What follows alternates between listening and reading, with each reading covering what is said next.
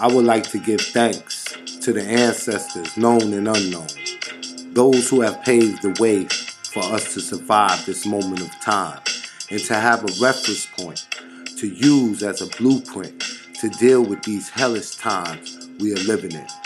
I would also like to give honor and reverence to the woman of the universe for your superior work, for bringing forth the spiritual information through the triple stage of darkness of your womb and giving birth to God.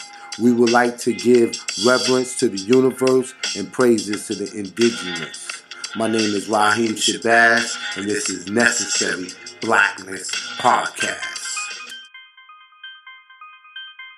Today we have in the studio Dr. Torrance Stevens. Dr. Stevens is a graduate of Morehouse College, where he studied psychology, biology, and chemistry. He received a master's degree in education, psychology, and measurement from Atlanta University, and a PhD in counseling from Clark Atlanta University. Currently, he teaches in the psychology department at Clark Atlanta University. Today, we have him in the studio. And our topic of discussion is before and after Trump in Black America. Many of y'all may be familiar with the brother. He has appeared in Elementary Genocide, the School to Prison Pipeline. He also came out to our debut screening, and we did a couple of other things together. And we got more in the works. Uh, brother, how are you doing? I'm well, and yourself? I'm doing very well, brother. All right, we're going to get right to it. We're not going to waste no time. Now, we know that Trump is in office, and I think it was a big surprise to many, but not to a few. And since he has been in office, he has implemented several policies. I want to ask you, in your humble opinion, um, is Trump, well, let, let, let's go back to the beginning, right? Why in your opinion, is Trump the least popular president of the past 14 years? I don't know, man. You know, I think a lot of it has to do that most of the information we get comes from like urban West Coast, East Coast, big cities. Like in my town, the 2300, almost everybody out there voted for Trump white, black, Latino, Asian, you know. But it's a small city. I think that most of the news major media outlets and the narratives come from populations where big people, big cities basically think the same. You don't think it had anything to do with him uh, being saying certain things that may be perceived as racist? Well, I mean, you know, it could be, like I said, but you know, I grew up with guys, you know, talking about, you know, that kind of stuff all the time. It never offended me then, so I wasn't really tripping off that. As far as I think he said a lot of things that could be perceived as being very uh, uh, prejudicial. I mean, uh, uh, prejudicial, very prejudiced, and, and, some that could be seen as being insensitive and vulgar.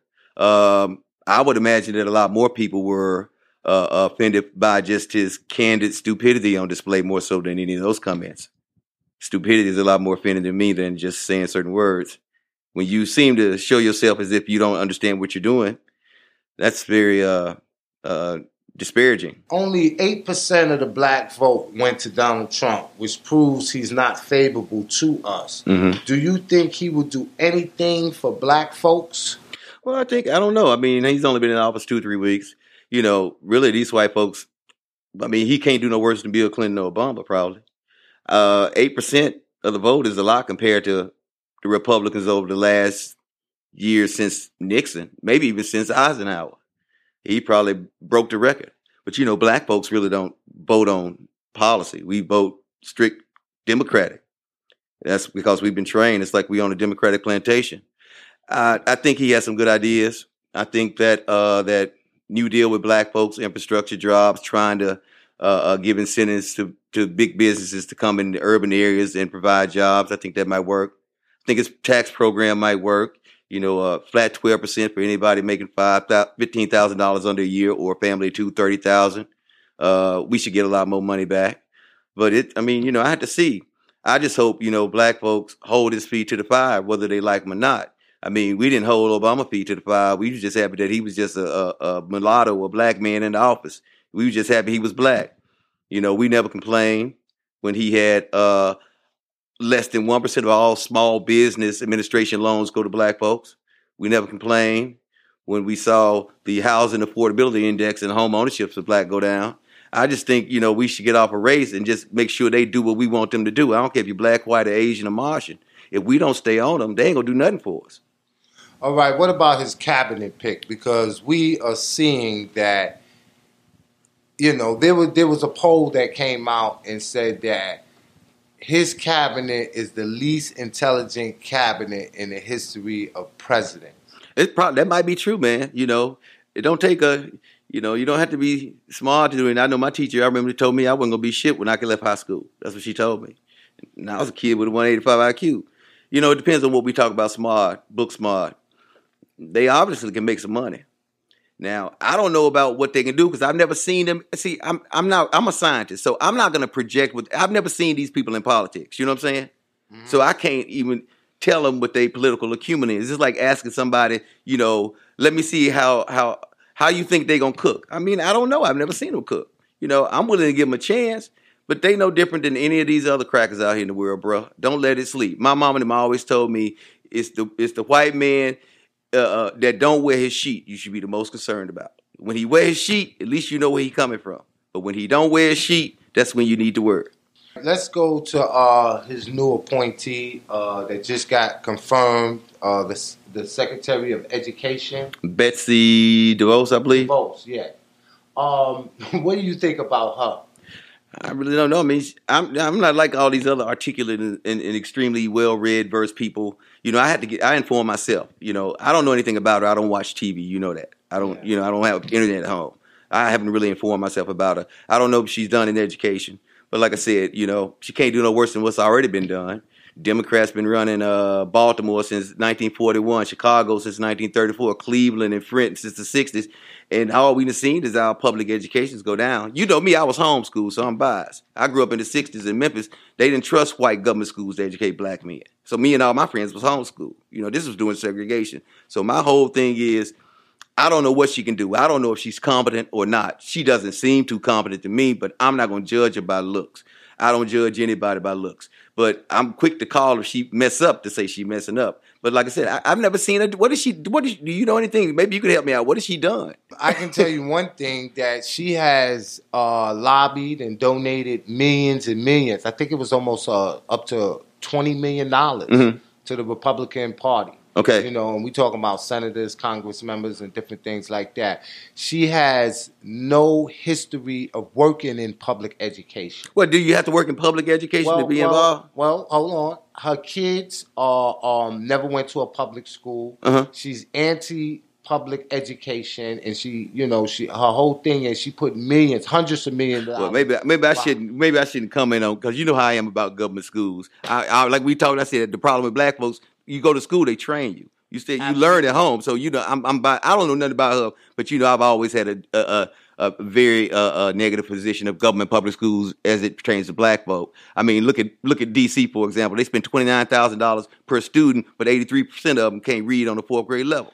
I mean, money ain't the problem. There's a lot of countries that spend way less money. I mean, Finland, uh, Taiwan, yeah, single. They spend way less money, but their kids way more proficient. So I, I, you know, to me, I'm gonna be I, okay, I'll be shallow. She looked like a dunce to me. But I, you know, I don't, I don't go, I don't take what people tell me out of TV. You know, if you don't control your mind, someone else will. So I prefer to fill it up and filter it out as according. But I don't know. She looks like a dunce. But then again, they say I look like I sell drugs and I'm stupid too. So, you know. and you have a PhD. Speak five languages. And speak five languages. and you also teach at the college. Yeah. What is the sentiment of your students? Well, my students are basically, you know, they've been trained like all black folks have been on the Democratic plantation. You know, I, my, I, I've never considered the difference between a Democrat and Republican. They was all crooks to me. They ain't never did nothing for my community. You know, I probably would be something like a a a, a, a free Whig, free soil libertarian, anything like that. You know what I mean? But I've never really seen a difference between Republicans and Democrats. We've been in, in, inculcated, we've been trained to think that way. It's like Paulo Freire wrote in his book, The Pedagogy of the Oppressed. You learn to be oppressed. I mean, like I just pointed out about all these cities where they have Democratic mayors for the last 60, 70 years, they appoint the police commissioner, they appoint the city councilman, the chairs, and the people vote them typically all Democrat. They don't ever do nothing for us. And like I said, Hillary Clinton, I don't understand why these fools was voting for her anyway. She was just a female Trump the way I saw it. I mean, shoot, she was the one who who who, who got her husband to push around these these laws that well, if you go to jail I mean, and you was a a, a a, felon, you come back out. No longer will you be able to get a Pell Grant. No longer could you stay at your parents' house. No longer could you get any type of government assistance. Oh yeah, we're gonna do that. That's gonna be good. Oh, then we're gonna give you three strikes and you're out, and we're gonna give you mandatory minimums. The omnibus crime bill. Omnibus crime bill, which was introduced by Joe Biden, who was Obama's president. So I'm saying you know, Republicans and Democrats, the same thing. And if you know historically, when the first president of the United States came about, George Washington, he was an independent, but the presidents after them were either Federalists or what they call Democrat Republicans. Federalists were people like Alexander Hamilton. Hamilton believed that the government should have a lot more control, and the Democrat Republicans believed that the people should have more control of the government. Eventually, they broke off into the Whigs, into the Jacksonian Democrats, and gave us what we have today. So the in the extreme sense of reduction analysis, we see that Democrats and Republicans are wanting the same thing. I mean, think of Crip and a Blood, they still a gangbanger. And many people don't know that the first uh, Ku Klux Klan convention, uh, the first Ku Klux Klan, their convention was held at the Democratic. convention. In 1924, yeah, they were. But we, we all know that the Ku Klux Klan grew out of the Democratic Party in Tennessee uh, after the Civil War. I mean, the Klan was basically created to be the military wing of the Democratic Party. They would go around harassing Republicans and blacks who were running for office, burning people. Uh, in fact, if you go back and look at history, from I say from 1864 to 1925, any newspaper, any uh, black political official, or any Republicans or Democrats who supported blacks that were running for office, all of their deaths could be traced back to the KKK and the Democratic Party. I mean, a lot of people forget that uh, when we had Brown versus Board of Education, the people who dissented were Democrats. When we had Plessy versus Ferguson, the only people who argued on behalf of us were Republicans. It wasn't Democrats. When we had uh, the Scottsboro case and when we had Dred Scott, everybody who went against us, including Chief Justice, uh, uh, uh, uh I can't forget his name. No, no, I was, I was going to think Brandeis. I can't remember, but including uh, Dred Scott, all of those people who were dissenting against it, who affirmed it, were Republicans. So I'm not I'm not I'm not too much into politics. Um, I'm trying to stay abreast of it, and I and I did study the history of it, but I still haven't figured out why the change. Why why how how did blacks go from supporting the Republicans into supporting the Democrats, and then the, it, it seems, in my view, that the Republicans nowadays are diametrically opposed to anything that would help and liberate black people. Well, you have to remember that black people basically have been conservative all their life. And everything that Republicans stood for because of segregation was what we stood for. Own my own land, pay my own self, start my own business, keep my money. You know, that's how we used to be before desegregation. And then the plan really came about through perspective page, papers from the Ku Klux Klan and the Democratic Party is that we will never be in power unless we can convince black people that we have their best interests in hand and have them voting for us. And the way to do that was to break independence. That's why desegregation came about in a lot of these places in the South first, because they wanted to make us dependent on them, thinking that we could do they could do better for us than ourselves. And some of us bought the hype. You know, that's what it is. It was it's called marketing. It's mark. I mean, that, why do you think blacks spoke more, more Newports than uh, uh, uh, uh, Winston? Cause you go in this store, you're gonna see 25 Newport signs, maybe one Winston. It's marketing. Why you think black folks lining up at the middle of the night to buy shoes with money they ain't got to impress folks they know for five hundred dollars because they got some name on it? It's marketing. This ain't got nothing to do with reason. It's manipulation. Edward Bernays, the son of Sigmund Freud, was the first person to really talk about using the power of propaganda to convince people to buy stuff or get stuff that they don't need because we can make people think that something is worth more than it is. I mean, that's all this is. Like I tell folks, there is no difference between a Republican and a Democrat. They are all crooks. I say, if you can see the distinction between a Crip and a Blood, just noticing it's a color, but having that reductionism to know that they still gang members, then you should be able to see the same in politics. But they get us on keywords, divide and conquer. That's the way they keep control. Once we all get together, blacks in the city, black in the countries, Asians, migrants, Muslims, white, rich and poor, once we get together, then they can't make no loot. Absolutely. They make their loot by keeping us at each other's throat. You know, it's called bread circuses. That was what a, a Roman poet wrote. a, a long time ago, Juvenal, bread and circuses. You know, you feed them food, you put uh, uh, reality TV and award shows and basketball games on, and we can do whatever we want with their minds. We can twist them up. You heard it right here first, and that's Dr. Torrance Stevens. And we're going to take a quick commercial break, and when we come back, we're going to talk about the many books that he has authored. Necessary Blackness Podcast every Wednesday at 6 p.m. with award winning journalist and filmmaker Raheem Shabazz. This podcast is only for those who are unapologetic because the mind of the conscious man or woman recognizes no monopoly on truth. Truth is relative and always to be sought. Award winning producer Raheem Shabazz continues the Elementary Genocide documentary series with the School to Prison Pipeline. That film exposes the social engineering done to African American children in the school system. And his other film, Elementary Genocide 2, The Board of Education versus the Board of Incarceration, takes an even deeper look at the history of the American school system and how it was made to justify subjugating black Americans. These films are on track to be the most discussed films in black America. These films feature people like Dr. Boyce Watkins, Dr. Francis Cress Welsing, and many, many more. The documentary is available right now at elementarygenocide.com. That's elementarygenocide.com. Hey Atlanta, have you heard? True Laundry Detergent is now offering free shipping in the Atlanta area. Just text the word TRUE to 404 493 0523 or give us a call. That's 404 493 0523. True Detergent is four times concentrated and perfect for those HE washers. Just one ounce removes dirt, brightens fabrics, and leaves each load with a clean, fresh scent. Best of all, True contains no animal products and it's safe for sensitive skin. Follow us on social media, True Detergent ATL.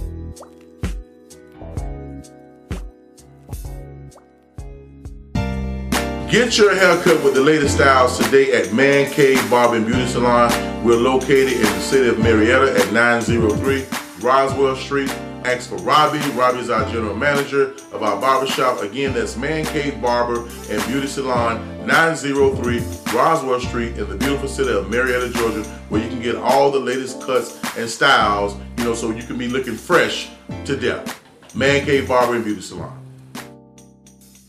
Yes, family, I have been receiving your emails. I received your text messages in regards to the latest installment of the Elementary Genocide documentary series. And as you know, each of our projects from Rasha Entertainment has been funded out of pocket. But now is the time we must ask our legions of supporters to donate to help in the completion of the latest installment of the series titled Elementary Genocide 3 Academic Holocaust. If you enjoyed any of our content or have received any value from the Elementary Genocide brand, you're going to love the latest installment. We are featuring Kaba Kamene, Shahrazad Ali, David Banner, Professor James Small, and Michael Imhotep. And as you know, our company is independently owned. In order to protect our independence, we never accept funds from corporate sponsors. So, to continue this work and more, we urgently need your financial support. If you're unable to donate, please do not hesitate to share the link with your families and friends. And this link can be accessed by going to elementarygenocide.com. Peace and blessing, family.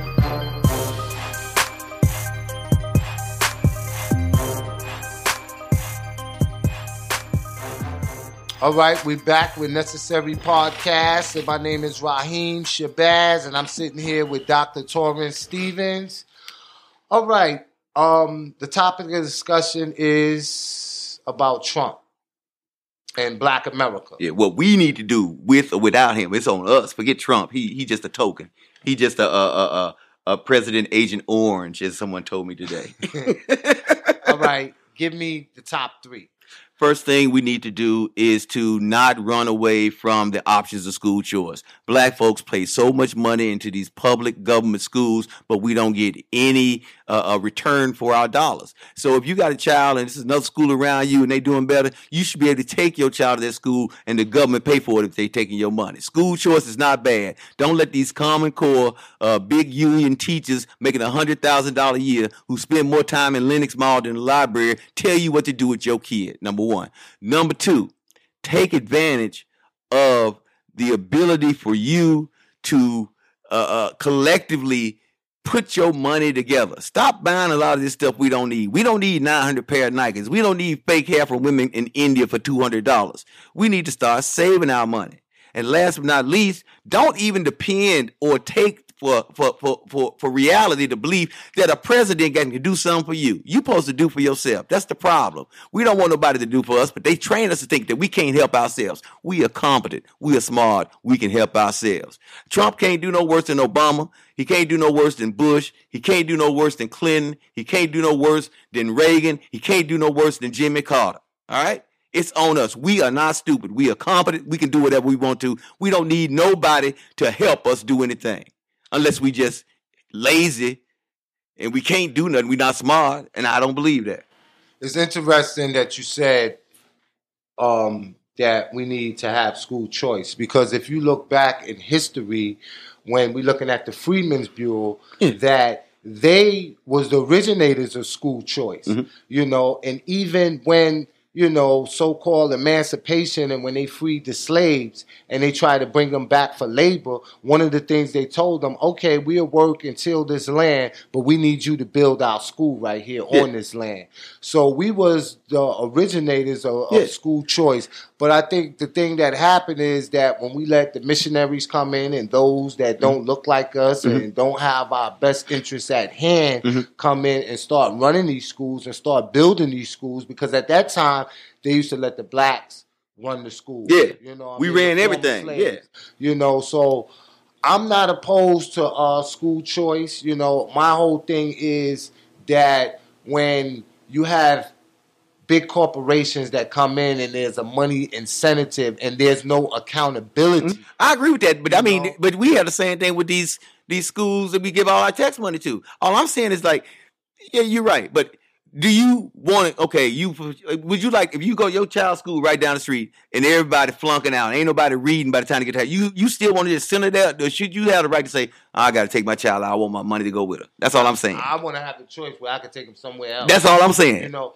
But the problem that I have with uh, charter schools that um, there's no accountability, and if you look at Louisiana, Mhm. right, where there's no public schools, everything is charter in that whole entire state. Uh huh. They're doing worse now than they did when they had the public school. And the reason why is because there's no accountability. They're allowed to open as many as as, as they want, and they should have a situation whereas um, you can't you can only open, open up a certain amount of schools, and then if you have four failing schools, you shouldn't be allowed to open up five more within the next six months. And then who are getting these contracts to build the school, to run the schools? And then when you have investors like uh, the guy that owns Facebook, you know, and then when you have the Koch brothers and all these people that's invested into it, it's almost like you know, um, they taking the investment. the It's a hustle. Yeah, They make money off of it. They Yeah. get to write it off. But I agree with you. You know, like I said, you know, you know, I this is the first year my daughter going to school. Was I home to school? Now she's in the sixth grade. She, she's in the charter school. I'm the vice chairman of the board. So I mean, I agree with you. You got to have accountability. But I'm saying, I have much more control in this school than I had in the public school, and I was PTA president. You Oh, know, wow. and all I'm saying is that, and I, you know, I go to, I, I see black women. I don't see no black men in there. But it go, it's, I'm gonna tell you, it goes back again what I said about segregation. A lot of black folks were led to believe that they were missing something because they were not with white people. You know what I mean? And that social dictum of we have to all to be together, be equal, did something to disrupt us. Because a lot of times we didn't have no choice. We had to do what we had to do. You know what I mean? And your point about the missionary is very true. But I will also go back to say that we do not value education as much as we used to 40 years ago. I read four hours a day. My daughter at the library all day for three hours from school every day. How many parents you know got library cards or take their kids to the library every day? How many parents do you know read more than they look at TV? The average black person looks at TV five hours a day. Wow. You know what I mean? And you know what they say? Rich people have big libraries and small TVs, and poor people have big TVs and small libraries.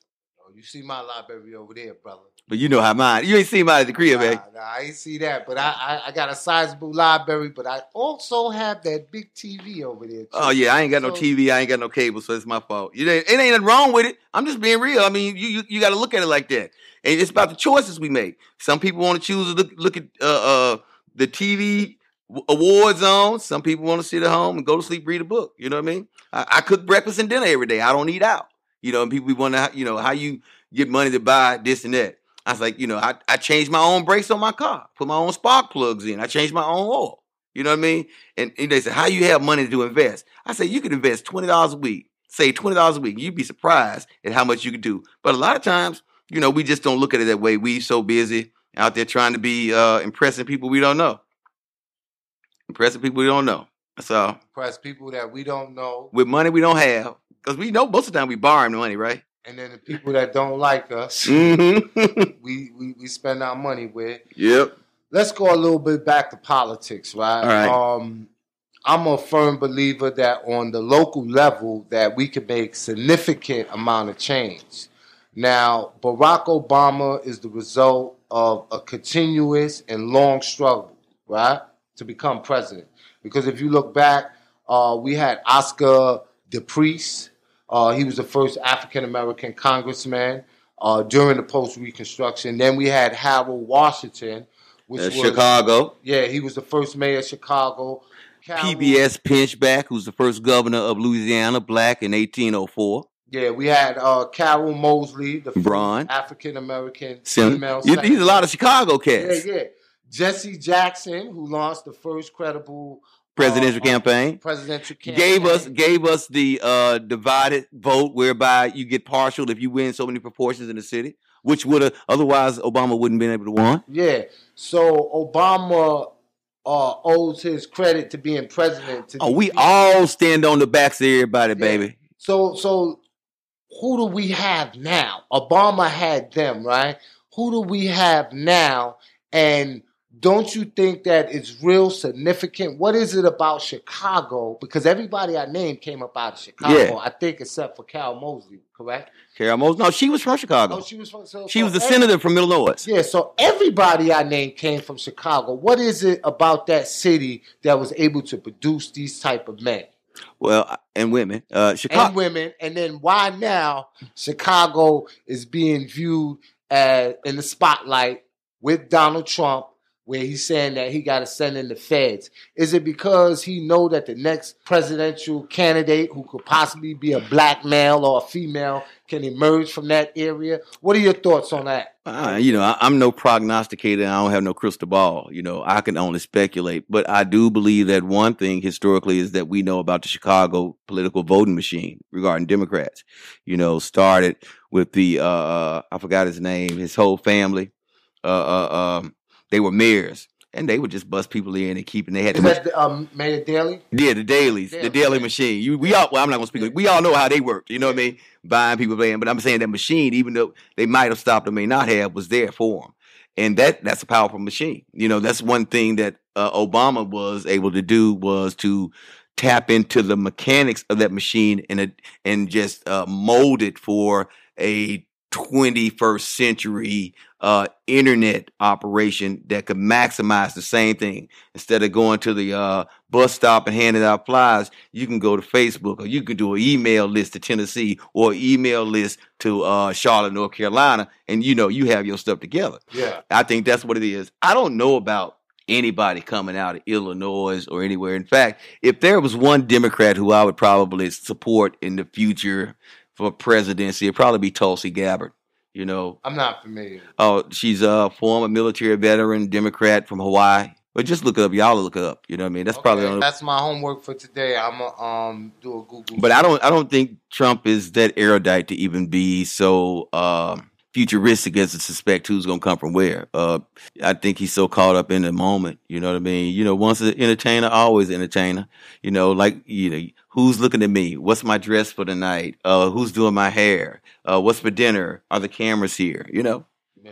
That's how entertainers think. They don't really think about Well, that. Ronald Reagan was an entertainer. He was an actor. Yeah, he was. And I remember going to Nigeria when I lived there doing my postdoc. They was like, man, how did you all vote for an actor for president? That's what they would always ask me.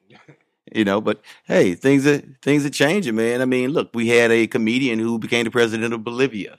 Uh, we had a uh, professional sports team owner who became the president of Brazil. I mean, around the world, these types of things are changing. You know, we're not caught in this mold anymore of the traditional oligarchs and plutocrats telling us who we should and who we should not vote for. People are exercising uh, a, a, a, a stand of, of levity that shows that you know we're in, we're making these decisions. We don't have to take the choices you give us. And for one reason, I think it makes sense. You know, America came up through trial and error. I mean, when you look at Reed Madison and you read uh, how he and, and John Jay and Jefferson talked about the importance of a citizenry, a citizenry merchant class government where the people would leave business, come to the White House, and then go back to business. That's the way they wanted. They didn't want a, a thing of professional politics because they they figured you'd get in there and you make become rich. Like uh, uh, Barbara, I mean Nancy Pelosi, she came to Congress worth less than fifty thousand dollars. Now she worth two hundred million dollars. She went to Congress less than worth less than fifty thousand dollars. Now she worth two hundred million. Maxine Waters, same thing. Might have been worth about forty, fifty thousand dollars. And now she worth twenty five million. You know, they they figured that that would be the threat of America. These people go up there, start pimping the people, taking their money, not doing work, but enriching themselves, and it would become what they call a uh, econocracy. In fact, there's a new book by a guy at the University of Manchester. I got to go get called the Econocracy. Uh, why we shouldn't listen to professional politicians and economic economists. It's a good book from what I've read so far. The one chapter. All right, one more question before we go to commercial break. Donald Trump, one term president or two terms? I say two terms. Why?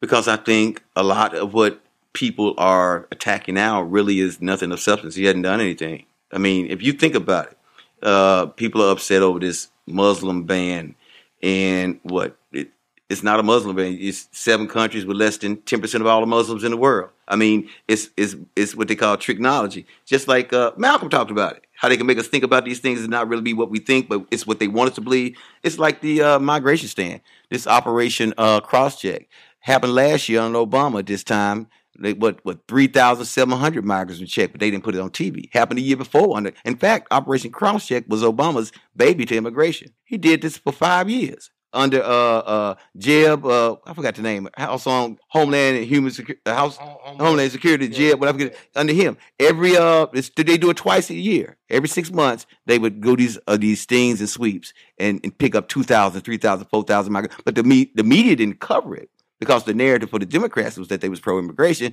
because their whole narrative is that we need to have these Latinos and Hispanics support us.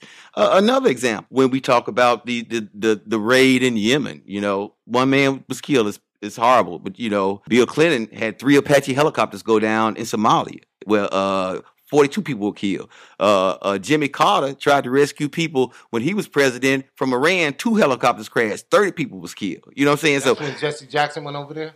Uh, that was after that, yeah, oh, that after that. yeah. But it was yeah during the period when he was trying to. Yeah, but I'm saying you know they don't show us this because they know news is what they tell you. You know what I mean? And like I said, if you don't control your mind, I mean, if you only accept what they give you, then you have to really ask yourself, well, what are they not telling me, or why are they telling me this? Yeah. I mean, think about it. They show us every day about Aleppo, but they show us nothing about Mosul or Sinai and Yemen or uh, any of those other places they bombed. I mean, last year Obama administration dropped 26,119 bombs on Muslim people. They killed over 60,000 innocent men, women, and children, and 200 combatants, I must admit. But now these people mad that Trump is keeping these people in that Obama was bombing and killing.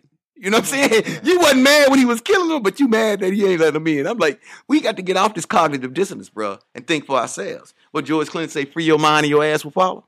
You know, again, if you don't think for yourself, somebody else will. And like I said, I'm not here to tell you be Republican or Democrat. I don't care you be Republican or Democrat. I'm neither. You know what I mean? I just think for myself, and you should think for yourself because the betterment and the empowerment of, of, of, of our communities depend on it. We can't have no slaves out here leading our children into the future. They got that. They got TV. That's why I like always speaking to you because you always come with a different perspective. You allow us to think yeah, I'm a country boy. I'm sorry, I ain't got TV or cable, so you know how it is. I ain't had it for about what eleven years now. I don't even look at TV, no cable, nothing. I just read. And it's the internet for you. Well, I mean, I do. I don't have internet at home. I can. I wrote a program that turns my phone into a hot box because they wouldn't give me one for this phone, so I used. I had to make my own application. So you made a own your own application to turn your phone into a hotbox. Yeah. In fact, if you go on Twitter right now, you see I'm tweeting right now. I don't never be online when I'm tweeting most of the time. I, I wrote a Python code that streams through my server to all the tweets, the stuff I read the night before. They stream at intervals. That's amazing. You know, you should actually put that app out. Well, somebody was trying to get me to do that, but you know, it's no big deal. No big deal. The, the technology is the way of the world. Mm-hmm. You know, you could have the next Twitter, the next Facebook. Yeah, yeah. I- and we need that. I know, you but I, I still think land, owning land, is the future because they ain't making no more land. You can always make a new application. So we're gonna go to a commercial break, and then when we come back, we're gonna talk to Dr. Torrance Stevens about his many books, how you can get them, and how you can find him on social media. This is Necessary Blackness, and my name is Raheem Shabazz. Stay tuned. Necessary Blackness Podcast every Wednesday at 6 p.m. with award winning journalist and filmmaker Raheem Shabazz. This podcast is only for those who are unapologetic because the mind of the conscious man or woman recognize no monopoly on truth. Truth is relative and always to be sought. Hey Atlanta, have you heard? True Laundry Detergent is now offering free shipping in the Atlanta area. Just text the word TRUE to 404 493 0523 or give us a call. That's 404 493 0523. True Detergent is four times concentrated and perfect for those HE washers. Just one ounce removes dirt, brightens fabrics, and leaves each load with a clean, fresh scent. Best of all, True contains no animal products and it's safe for sensitive skin. Follow us on social media, True Detergent ATL. Award winning producer Raheem Shabazz continues the Elementary Genocide documentary series with The School to Prison Pipeline. That film exposes the social engineering done to African American children in the school system. And his other film, Elementary Genocide 2, The Board of Education versus the Board of Incarceration, takes an even deeper look at the history of the American school system and how it was made to justify subjugating black Americans. These films are on track to be the most discussed films in black America.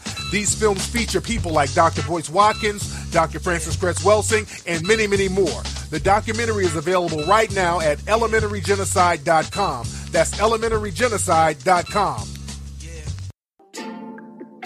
For the latest in urban gear, come to Franchise Clothing. We're at 901 Roswell Street, Marietta, Georgia 30060. Again, for the latest hip hop, urban, and streetwear, come to Franchise Clothing, 901 Roswell Street in Marietta, Georgia. Ask for Sheenway, and she will help serve your needs. We have everything from Nike, Adidas, Prada. We have purses, everything that you're looking for as far as urban and hip hop apparel. Again, that's Franchise Clothing, 901 Roswell Street, Marietta, Georgia. Okay, we back with Necessary Blackness podcast, and I'm sitting here with Dr. Torrance Stevens. And we're going to discuss some of his books and what he has going on. Now, brother, I understand, correct me if I'm wrong, that you have 21 books. Yeah. Can you give us at least five uh, uh, uh, of books that uh, you think will resonate with our readers? I'm sure all of them will, but let me give us the top five dead or alive. Uh, well, I tell you what, I, I won't go with the uh, fiction, but uh, I have a book called "The Legacy of the Bush Obama Keynesian Dialect and Income Inequality in America." It's basically a collection of essays, about 212 pages, looking at the impact of Keynesian economic theory and philosophy on the contribution to income inequality in America, and particularly among people of color and minority communities who have not had the uh, benefit of the advantage of intergenerational transfer of wealth, you know, money coming from generation to generation to build coffers like most traditional wealth in America is built. Uh, there's another one called Nobel Neocolonialism, Colonialism, U.S. West African, West Asian, North and East African foreign policy under the Obama administration. And I call it this because, uh, Obama, when he won the Nobel Peace Prize in December of 2009, I believe, he gave a speech in Egypt. And the policies that he outlined in that speech in Egypt led me to believe that it would be probably just a little bit more the same of what George Bush did. I did not know it was going to be extended even more so with the enhancement of droning of bombs, particularly in Libya, uh, uh, uh, overthrowing established governments, funding uh, nations who have hatred for us, uh, just like Bush did. He was Bush 10 times over. Um, I have another book called Negro Comfortable and it basically is about 280 pages of essays that describe the current uh, purview that I see in African Americans being more concerned about materialism that is not of anything mentally or personally empowerment empowering, but more so of what I own, what I have, uh, the kind of garbage you put in your mind, looking at TV all the time, and how it basically gets to that people uh, got comfortable. Just because you got a black president don't mean you're free. And once they got a black president, they stopped doing everything that should have been done to build upon him and yourself and our communities. Instead, we got comfortable. You know, it's like being free in name only. In order to be free, you have to be empowered. You have to have intellect. You have to be intelligent. You have to know the laws. Um, a book I'm working on now is called uh, Free in Name Only, ironically and it's a revisit. Say that again. Free in name only. Free in name only. Right. It's a historical and behavioral revisitation of the Memphis Memphis ethnic cleansing, cleansings of 1866. Now, I have a, I don't believe in race riots. Riots mean it's equal and stuff. But most of the things that they call race riots in America, again, you know, mind control, they call them race riots, but they were really ethnic cleansings because black folks took a loss. Whether it was Atlanta, whether it was Tulsa, whether it was Knoxville, whether or not it was down in Dessalines in New Orleans or in Memphis for those three days in May, May 1st, May 2nd, and May 3rd. You know, there was no equal outcome. It was just ethnic cleansing.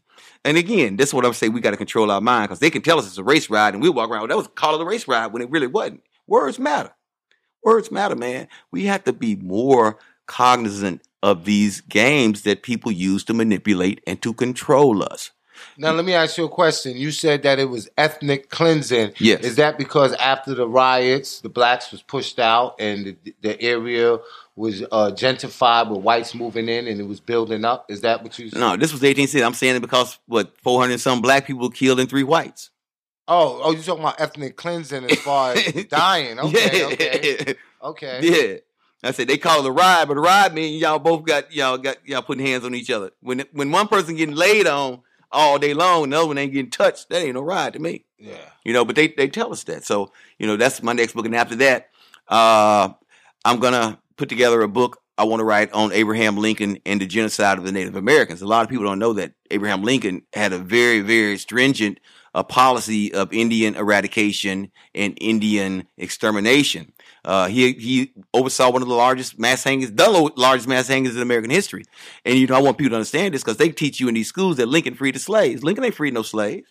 You know, he gave you the Emancipation Proclamation, but that only freed slaves in the Union armies. Everybody else was still a slave. Slavery didn't, I mean, wasn't obviated until the ratification of the 13th, 14th Amendment, uh, which was ratified by three fourths of states in the Union uh, years after Lincoln's death. Lincoln didn't free the slaves, but they got they put that in your mind. You know, like you know, Emancipation Proclamation made. No, bro, Emancipation Proclamation did not free no slaves. In fact, there were two states in the Union that were allowed to keep their slaves because it assisted in the war effort. Let me ask you something, right? I was reading something, and I and I got to do some research on it, and I had you know highlighted it like that. Wow, that's an instant interesting analysis. Mm-hmm. And what it was saying was the reason why slaves was considered three fifths, three fourths, or three fifths of yeah. The reason why they was considered three fifths of a human being is because if a slave master, let's say, owned five slaves, that was considered one vote, and they was able to be able to get more votes like that. You know, well, it, well, it didn't really give them more votes. What it did, it reduced the capacity of votes because of the way the Constitution was written. So people in the North, in places like New York and Delaware, with less slaves than somewhere like Georgia, South Carolina, could be raised on the same par with the with the masses. You know what I mean? because they were counting every head, and the people in Delaware and was saying like, "No, bro, you can't. You got slaves, man. Ain't, I ain't got no slaves." Well, each slave would be three fifths a person, so it really reduced the value of the man size in those states. It didn't give them a great advantage. That's what I meant to say. Yeah, that's what I meant to say. Okay, okay. So yeah, I I, I was trying to really understand. that. Yeah, know and I another thing people need to clear up this this this argument about forty acres and a mule.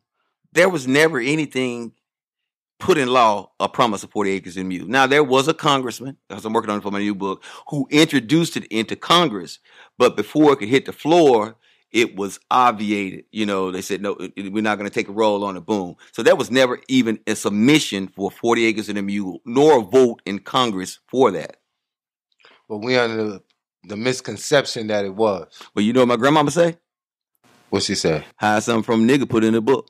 So y'all heard that. This is Necessary Blackness with Dr. Torrance Stevens. Y'all better pick up them books, educate yourself, cut off the TV. Yeah, you can. I, my blog is called "The Womb is a Sterile Environment, Not a Memory Hole, Unless You Are a Pussy." Woo! How can people reach you? Because you know after this go live, everybody gonna wanna hit you up. I don't know. You can find me on Twitter at Raw Dog Buffalo Thought Crime. Um, and like I said, my blog, "The Womb is a Sterile Environment, Not a Memory Hole, Unless You're a Pussy." And I do the memory hole thing because you know Orwell in 1984 talked about memory holes, how we're the government, one of the three governments of Oceania and Atlantic, all those places would change history. They would take things out of history so people would forget. You know, it reminds me like the Confederate flag. You know, Robbie, I'm like, I want to see all these Confederate uh, statues around here. You know why? Because I don't want to forget. Because y'all will forget. You don't see Jews taking the, the names down from Buchenwald and Auschwitz. You know what I'm saying? You don't see them getting rid of the swastika. You know why? Because they going to make you remember that every day of your life and your child's life and their children's life. They understand the significance and the impact of history. We want to hide our pain. No, pull it out. Let all these crackers know how we feel. Every day, every hour, every minute. Necessary blackness. It's necessary to be black, to remain black, and to remain strong. I'll see y'all next week. My name is Raheem Shabazz.